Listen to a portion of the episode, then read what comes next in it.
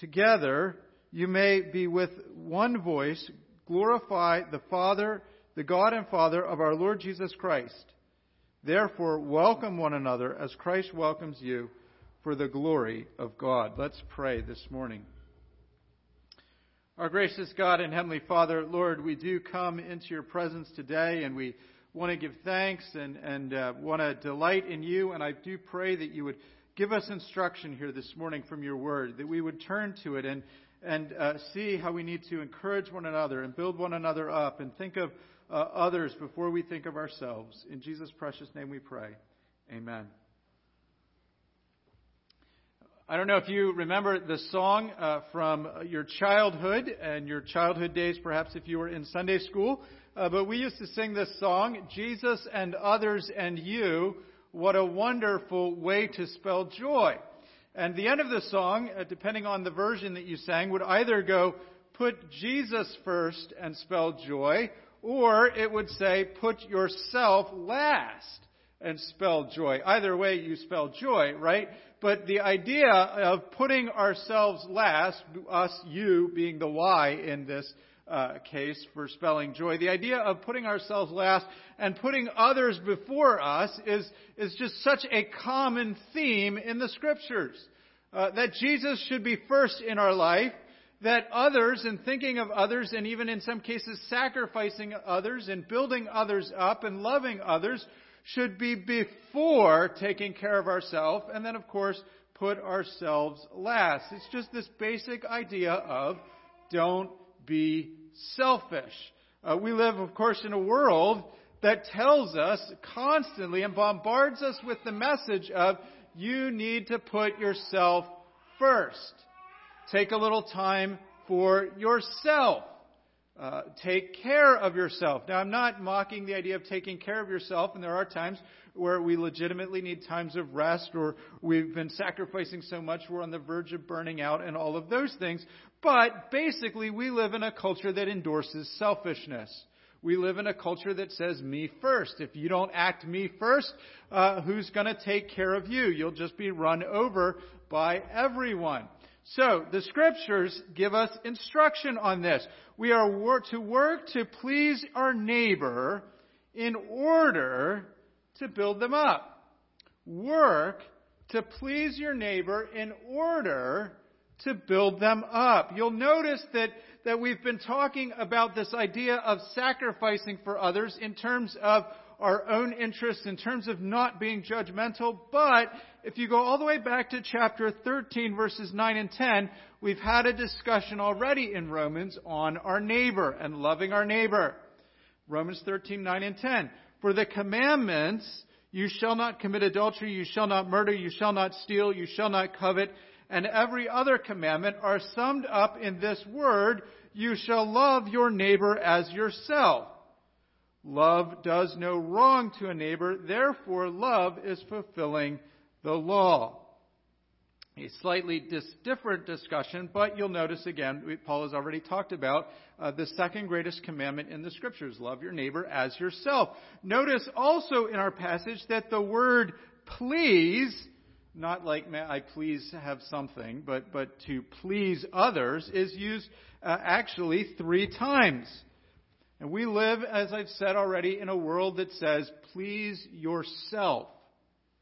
Where the scriptures teach us if we have been saved by the Lord Jesus Christ, if He has done a work in us, we are not to live for ourselves, but to live for Him. And in living for Him, we seek to please others. We put the interests of others first. So our first point this morning is simply this. Our obligation is to our neighbor, not ourselves. Our first obligation after being to Jesus is not to ourselves, but to our neighbor. So the strong brothers, we've been talking about this weaker brother, stronger brother, the strong brother has an obligation to the weaker brother. Look at verse 1. We who are strong have an obligation to bear with the failings of the weak and not please ourselves. This weaker brother, stronger brother theme is going all the way back into chapter 14 as we've been uh, walking through that chapter most recently. Verse 1 And to the one who is weak in faith, welcome him, and do not quarrel over the the opinions. So you'll see in verse 7 welcome one another as Christ has welcomed you for the glory of God. This idea of here they are in this church. There were some from Jewish backgrounds, and so they had a, a very sensitive conscience when it came to, to eating food laws and, and certain things from the Old Testament, versus some of these Gentiles who had, had more freedom of conscience. Uh, they were fine eating certain things. They were fine drinking a little bit of alcohol, all of these uh, types of things. And, and the idea here is we have to get along in the church. And so you have some that have this strong, robust conscience on Christian liberty. You have some that have this weaker, more sensitive conscience on what they can and cannot do. And Paul has been saying, in a sense, that's all okay, but we still have to work together in the life of the church. So he puts the obligation here on us who are stronger. If you think you have a stronger conscience, if you think you've been a Christian longer, if you think you're stronger in your faith, uh, whatever the situation might be, you in particular have an obligation to bear with the failings of the weak. I once heard a marriage counselor, it was uh, on a video seminar. He was talking and he was saying, uh, I think it was on a video seminar. If not, it was a public one. Whatever. A marriage counselor was saying in a public setting uh, about reconciling with your spouse. And, and his idea was, well, who goes first? You know, when, when somebody's wronged the other person, and, and, and, you know, the person to look, you've wronged me, you need to apologize first. And then the other spouse goes, no, no, no, no, you've wronged me, you need to go first in apologizing. And sometimes, you know, we maybe both need, we know, know we need to apologize, but nobody wants to go first because everybody wants to save face and everybody wants to kind of be like, well, you're the one that did the bigger thing, so you should go first. So what did this marriage counselor say? He said, well, and he said this kind of tongue in cheek, whichever amongst you thinks you're the most mature, you apologize first. The idea being is we tend to think, well, you know, I'm in the right, I'm the most, I'm the mature one here, so you need to apologize to me. Well, his point was, if you think that way, then maybe you should take the first step. Now, uh, my wife snarkily said to me, No, no, no, that's okay. You can be the most mature one. Um, it's probably the only time in our marriage I got accused of being the most mature one. Um, the point being, the stronger brother has the obligation. The stronger brother, and, and this isn't saying that the other people are less of Christians or, or something like that, but, but the idea is if someone over here has a very sensitive spirit, a very sensitive con- conscience. Maybe little things bother them, and things that you look at and you just go, oh, this is ridiculous. They're, they're always so easily bothered and offended and upset. The point is, you who see yourself in that situation as the stronger one, you have an obligation to them. You don't just blow them off and say, well, whatever, they're overreacting about all these dumb things. They very might well be overreacting on some things. But that doesn't excuse you of your need to love them, to, to serve them, to, to bear with their failings. They may be wrong in some things. They may be overreacting.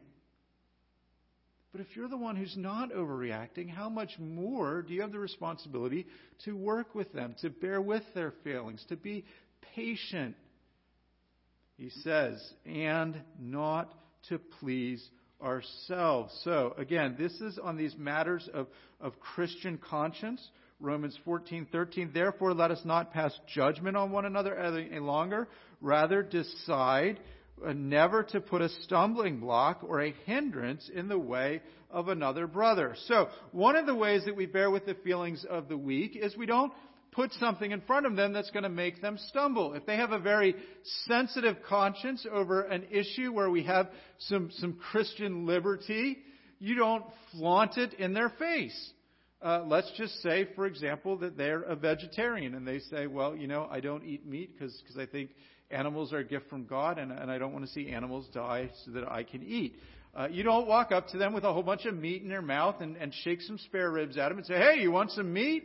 you respect that. Maybe they are a little weaker. Maybe it is a silly rule, and maybe they are legalistic about it. At the same time,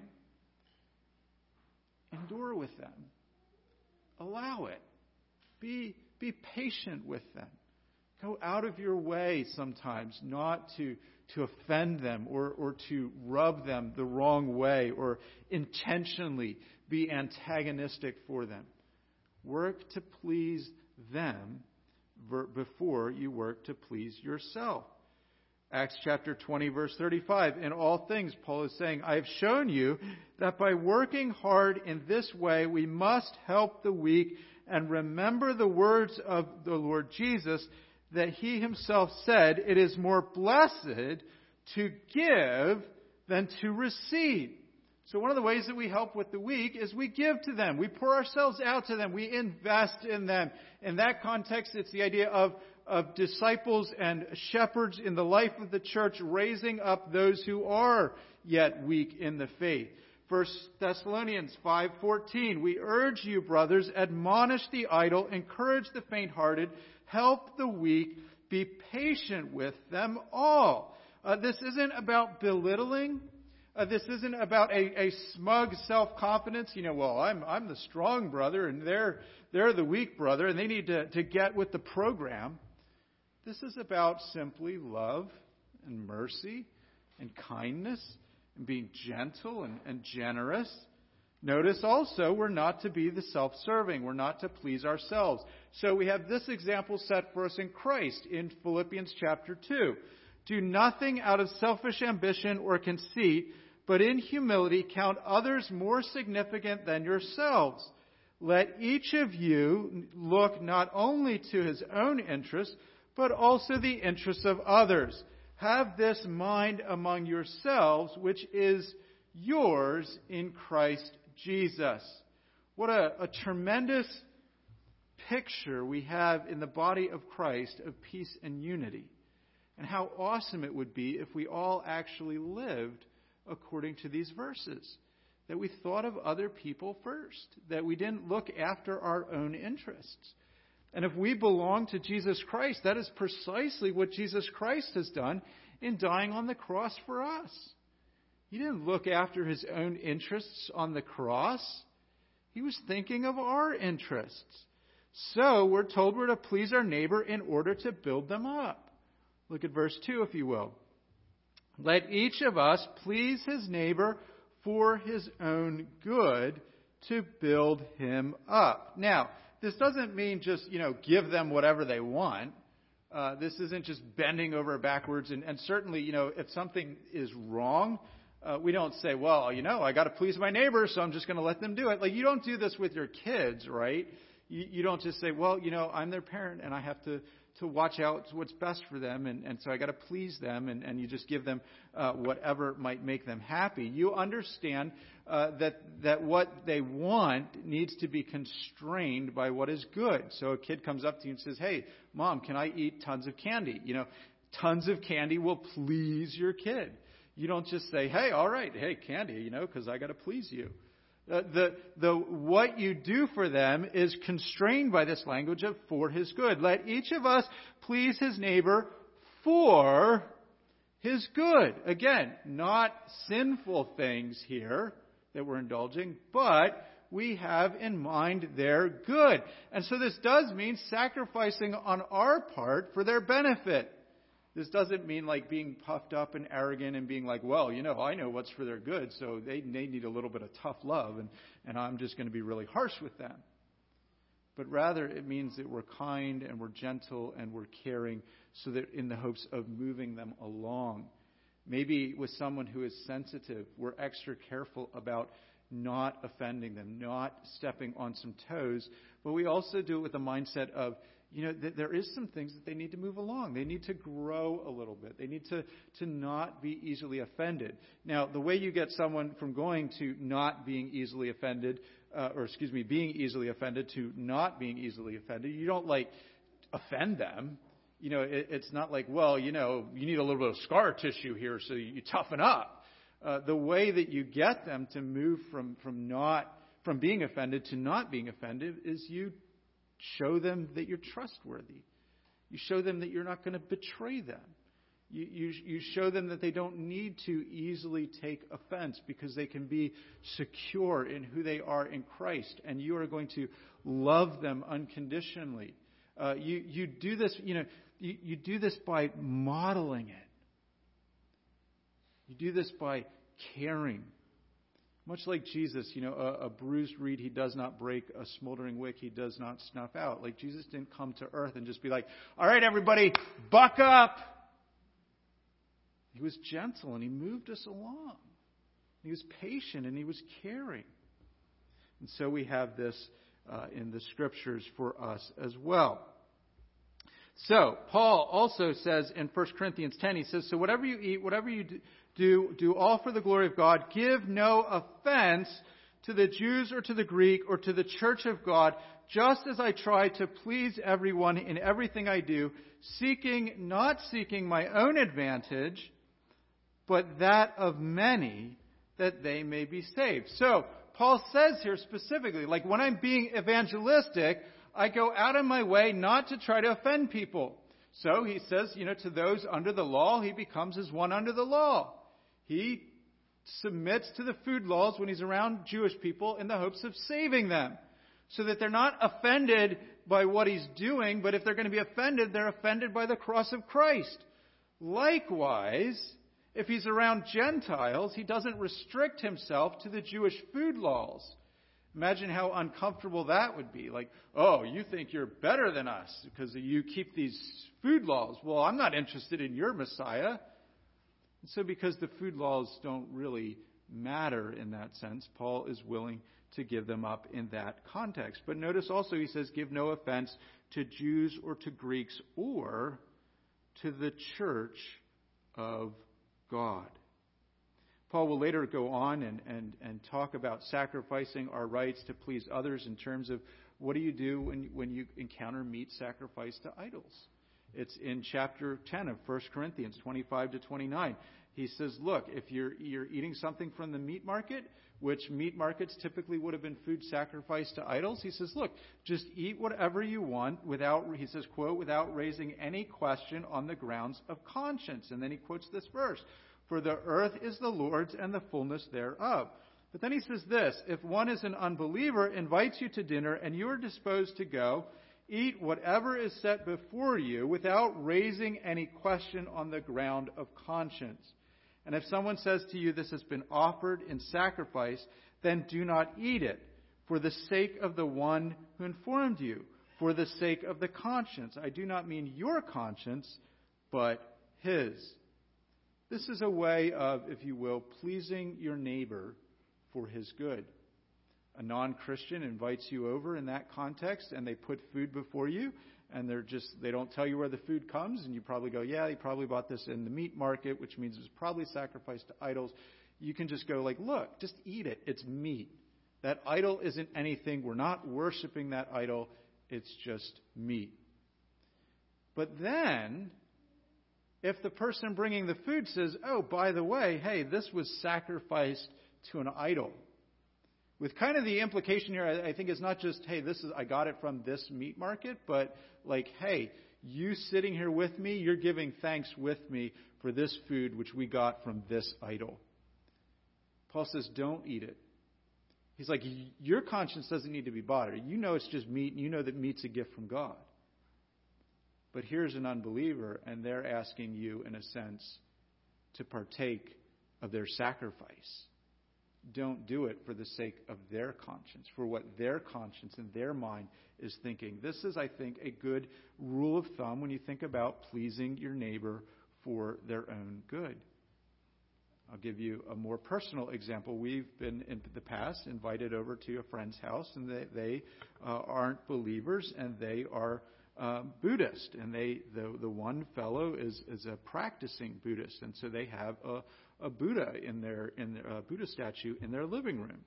Now, on the one hand, some of you in your conscience might say, you know, I don't I don't know that I'd be comfortable going into that house, and hey, that's that's fine. You know, if, if that's where your conscience leads you, then then don't. But we felt that they were neighbors and they were friends, and and that that we could love them, and so we would go and we would eat and and uh, we would have a good time in their house and social events.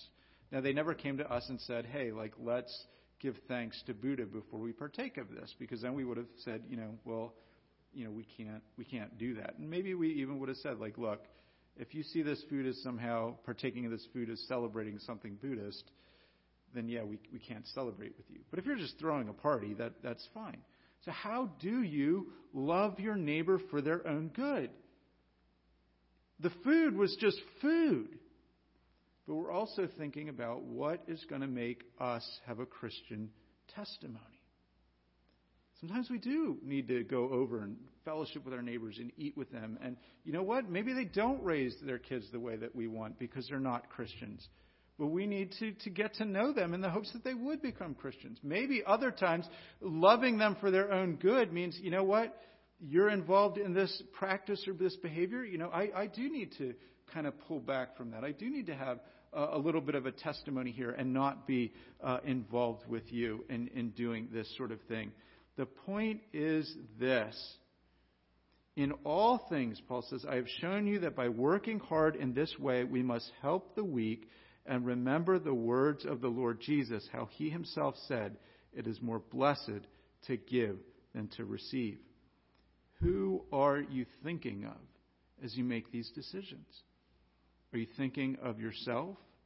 Are you thinking about, well, gee, you know, what would people at church say if, if they knew that I went here or befriended this person? Or are you thinking about the neighbor? How can I love them? How can I be a testimony to them? people inside the church. You know, how can I how can I care for them in this time of hardship?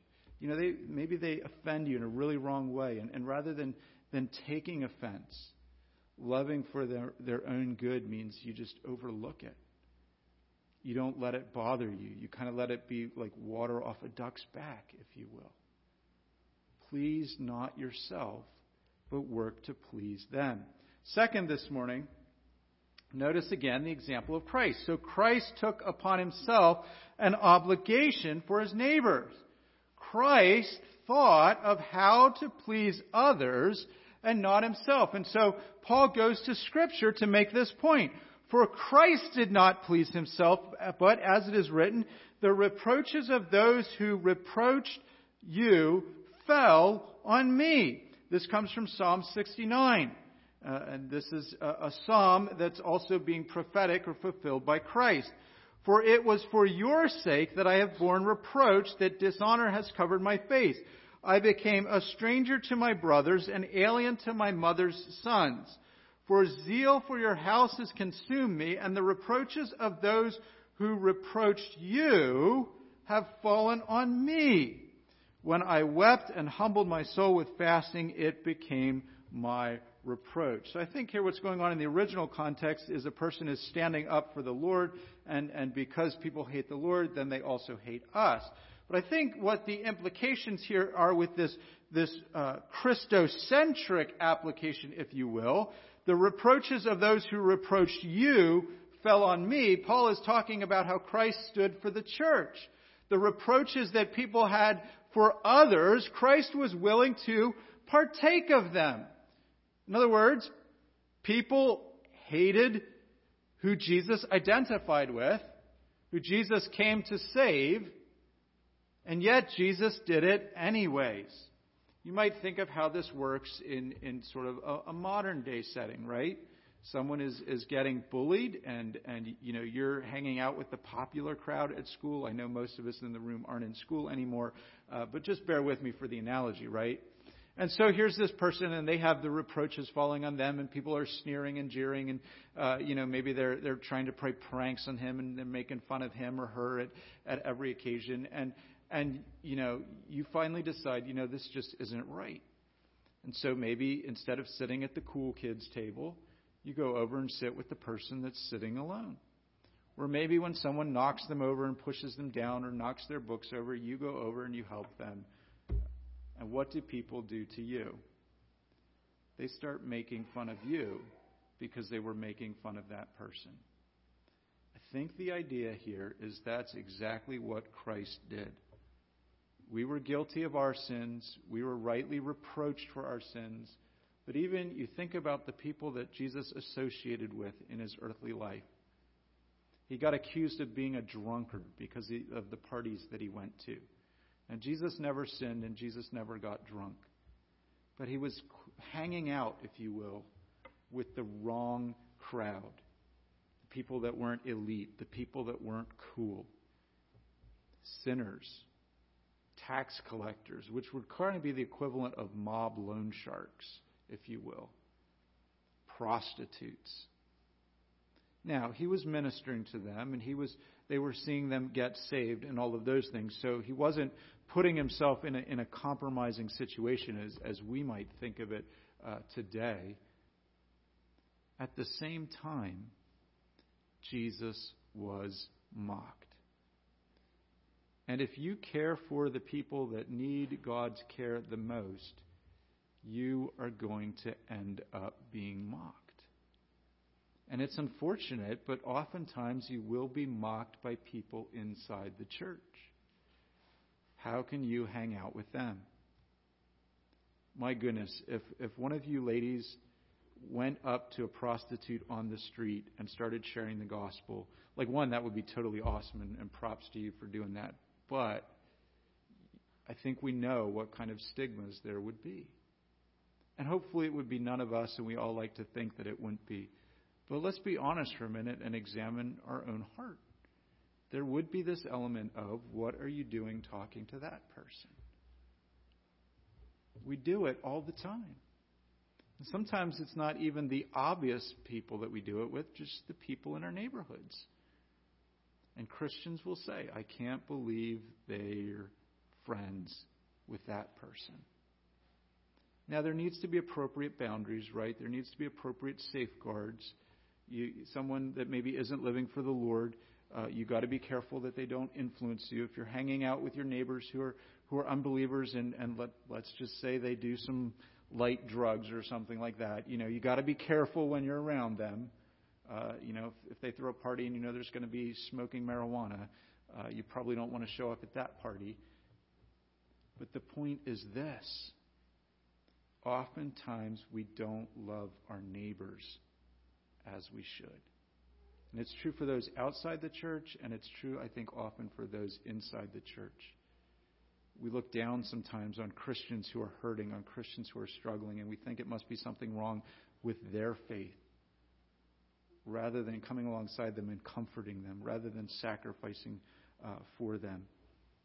We could continue uh, with other examples, but I, I think you get the point. Go back to Jesus, though. Mark 10:45 For the, even the Son of Man came not to be served, but to serve and to give his life as a ransom for many. Or again, Philippians chapter 2, where it's talking about not looking after our own interests, and then it says, Have this mind among yourselves, which is yours in Christ Jesus. This is something the believer should have by virtue of, of, of, Christ has saved us and we are in Christ and He is working in us. And this is the fruit that He, that He wants to see manifest in us. What did Jesus do?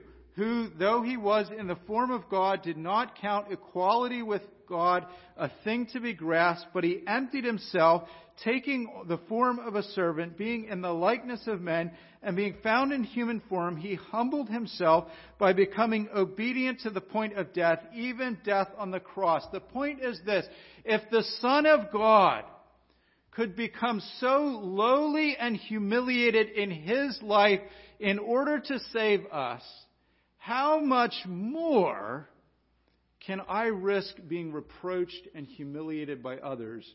by humbling myself and thinking of other people first, by pleasing other people first. So Paul says in Romans 15:4, whatever was written in the former days was written for our instruction that th- through endurance and through the encouragement of scripture you might have hope. It, the scriptures here encourage us that this isn't futile, that this isn't wishful thinking, that this isn't some pie in the sky like, well, if I'm the only one that does this, what's going to happen? Nobody else wants to do this with me. The scriptures encourage us. They give us these examples. They give us instructions. You think about how uh, Elijah goes and he cares for the widow, and he and, he, and and on multiple occasions he cares for for women and women that have children and one child who dies and there's another one where you know she doesn't have any bread in the house and she gives her last bit to him and then the oil continues to last throughout the entire famine. The point being you see over and over again how not only God takes care of these people but God uses the servant of God to take care of these people.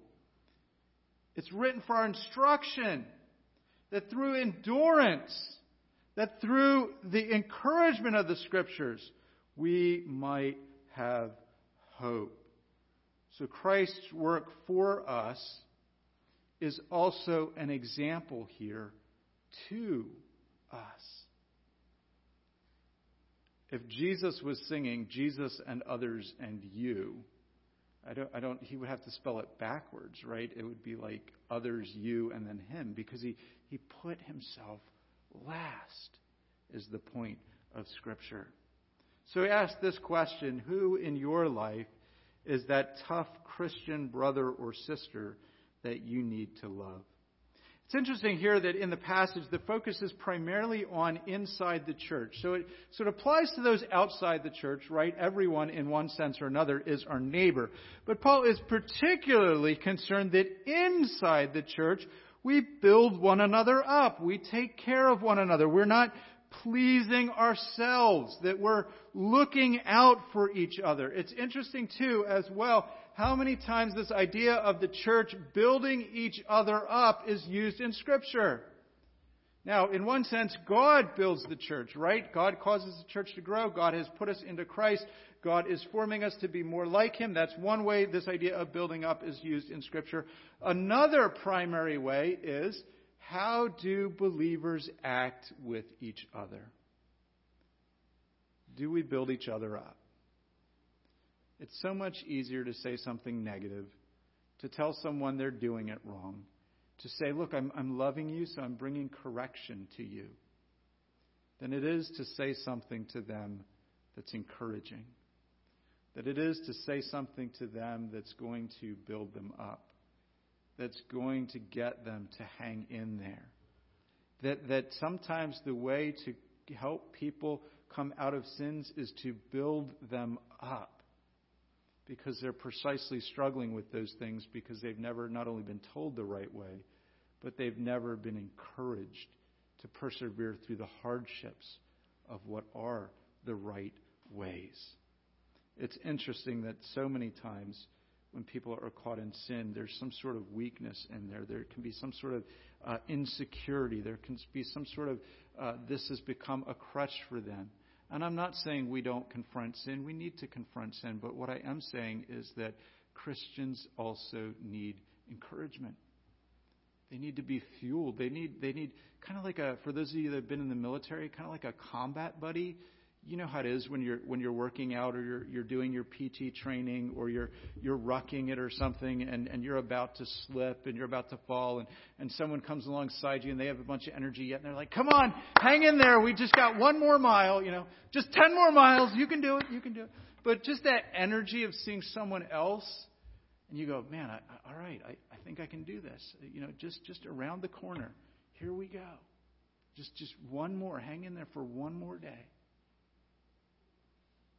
It's so much easier to put more weight on someone than it is to lift the weight off them and lift it with them.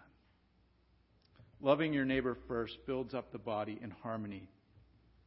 God wants unity and harmony in the church. So look at what he says in verse 5. May the God of endurance and encouragement grant you to live in such harmony with one another in accord with Jesus Christ. So, uh, let's be frank, it does take incredible endurance sometimes, incredible patience, if you will, to get along with people, to live in harmony. And, and for those of you that have been in the church, sometimes you know, sometimes it's harder to get along with people in the church than it is to get along with those outside the church. But guess what?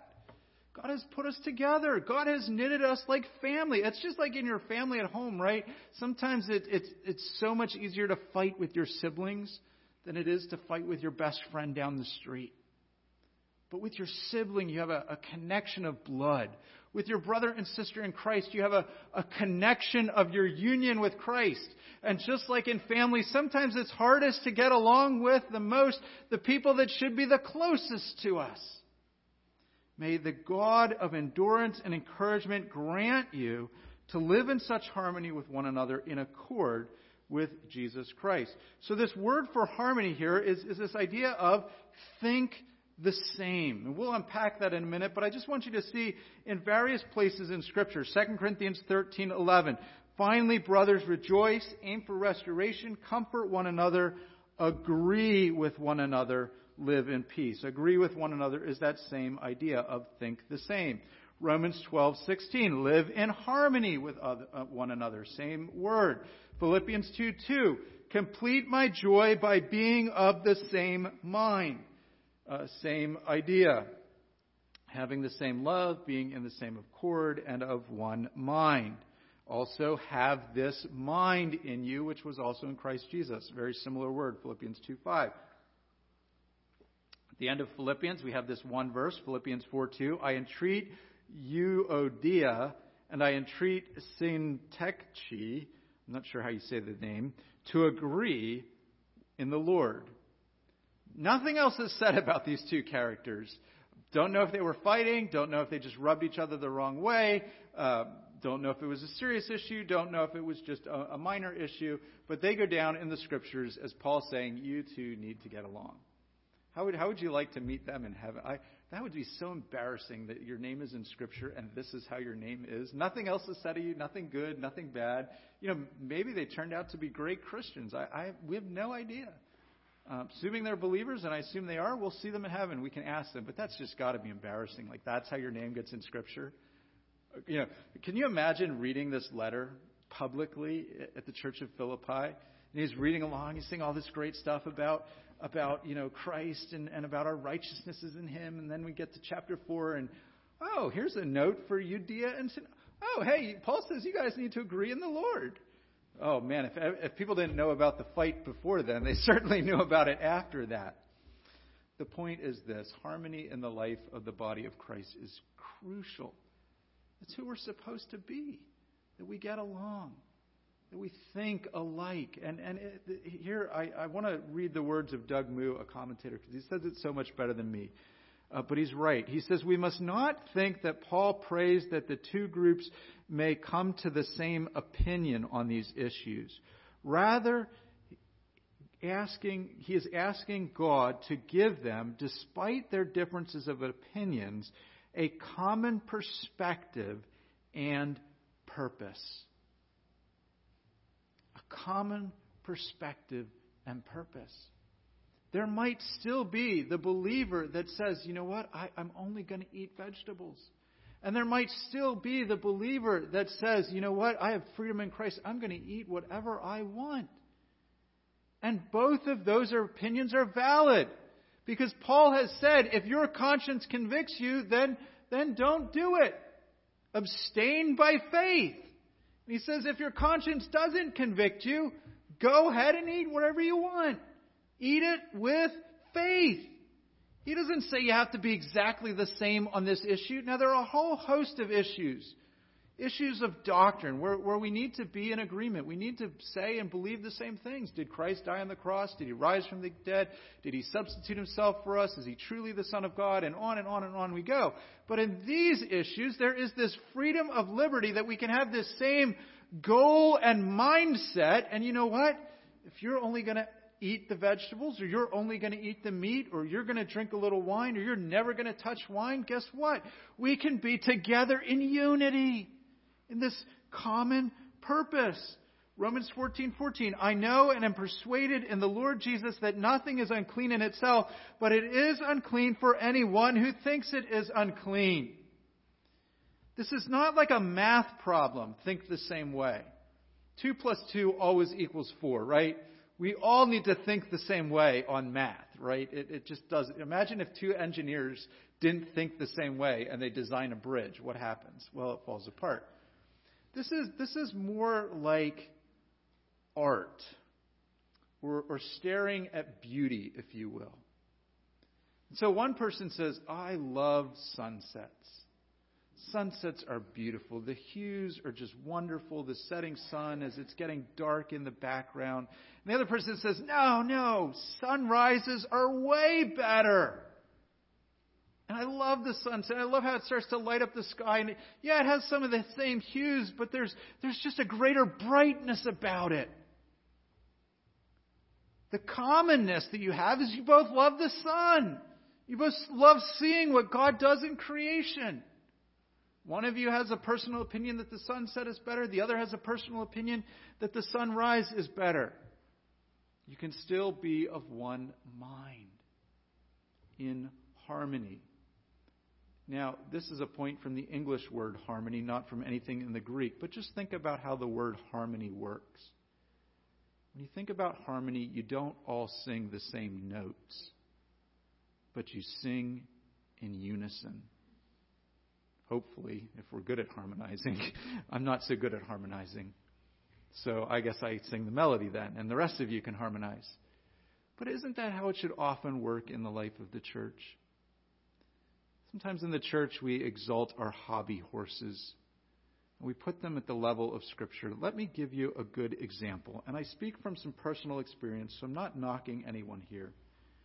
Should children go to public school, to Christian school, or be homeschooled. Biblically, should children go to private school, Christian school, public school, or be homeschooled? And if you haven't, you will meet people that are dogmatic that there is only one biblical way to do it. I'll tell you this there are pros and cons for all three. There are strengths, but there are big dangers. And I speak of, as one who was homeschooled for eight years. And I'm not talking about the people that mock homeschoolers and say, like, oh, you'll never get socialization. You know, that, that's just goofy. But, but there are some dangers to be aware of if you homeschool. And I was homeschooled. For four years, I went to public school. Believe me, there are dangers of going to public school. I went to a Christian college, so we'll count that as going to private Christian school.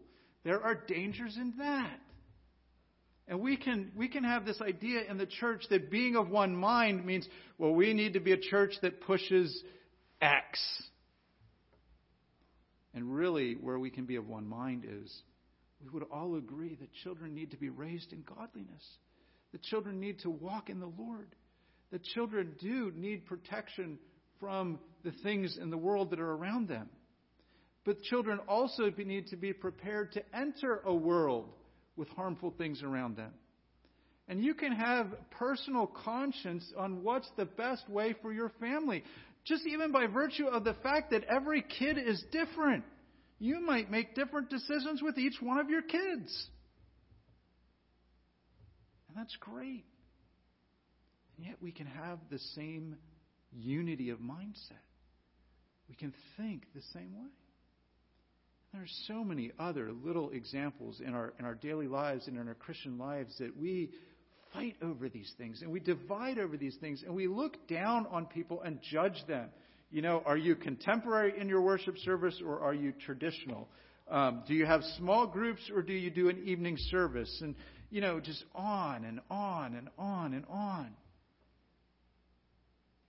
we can disagree on some of those things and still have common unity.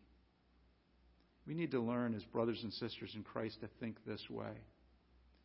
That, that let, our, let, our, let it be that our first reaction is not that gut reaction of pulling away or that gut reaction of, well, you're doing it wrong because you're not doing the way that I do it or the way that I was raised to do it. But that we might realize we have a common bond in the Lord and in that sense, we can listen. This isn't to say that there aren't things that we need to take a stand on. This isn't to say that there aren't things that, that, are, that are dire issues that we should be firm on in our opinion. There are some things that go on in public schools that, you know what, even as a parent who has kids that go to public school, we need to be firm on and resist. And there may come a day and age down the road where, where some of the options that used to be available to us because the culture has changed so much, maybe they shouldn't be available to us. But let's remember this who are we pleasing? And who are we trying to build up? Notice the goal that together we may with one voice glorify God and Father, the God and Father of our Lord Jesus Christ. At the end of the day, the goal of Christian harmony is that we are all before the throne of God. We are all glorifying God. Why do we come to church on Sunday? Is it because we like a particular style? Is it because we like a particular this or that minor thing? Ooh, we like that they have chairs. We like that they do PowerPoint. Or is it because we want to glorify God? What's the purpose? When you criticize your brother and sister in Christ, are you glorifying God?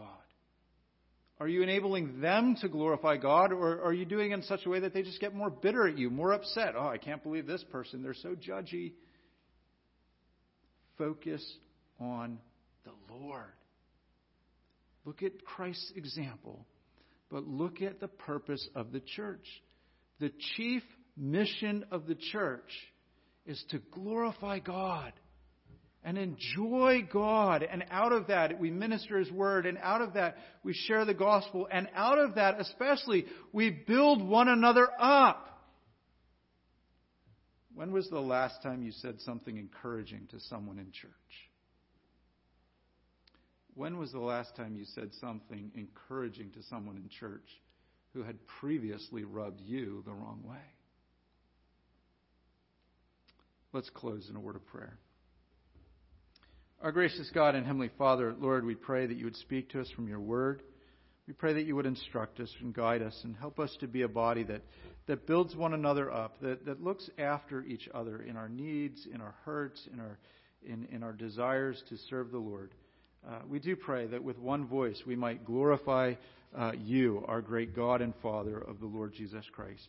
In Jesus' precious name we pray. Amen.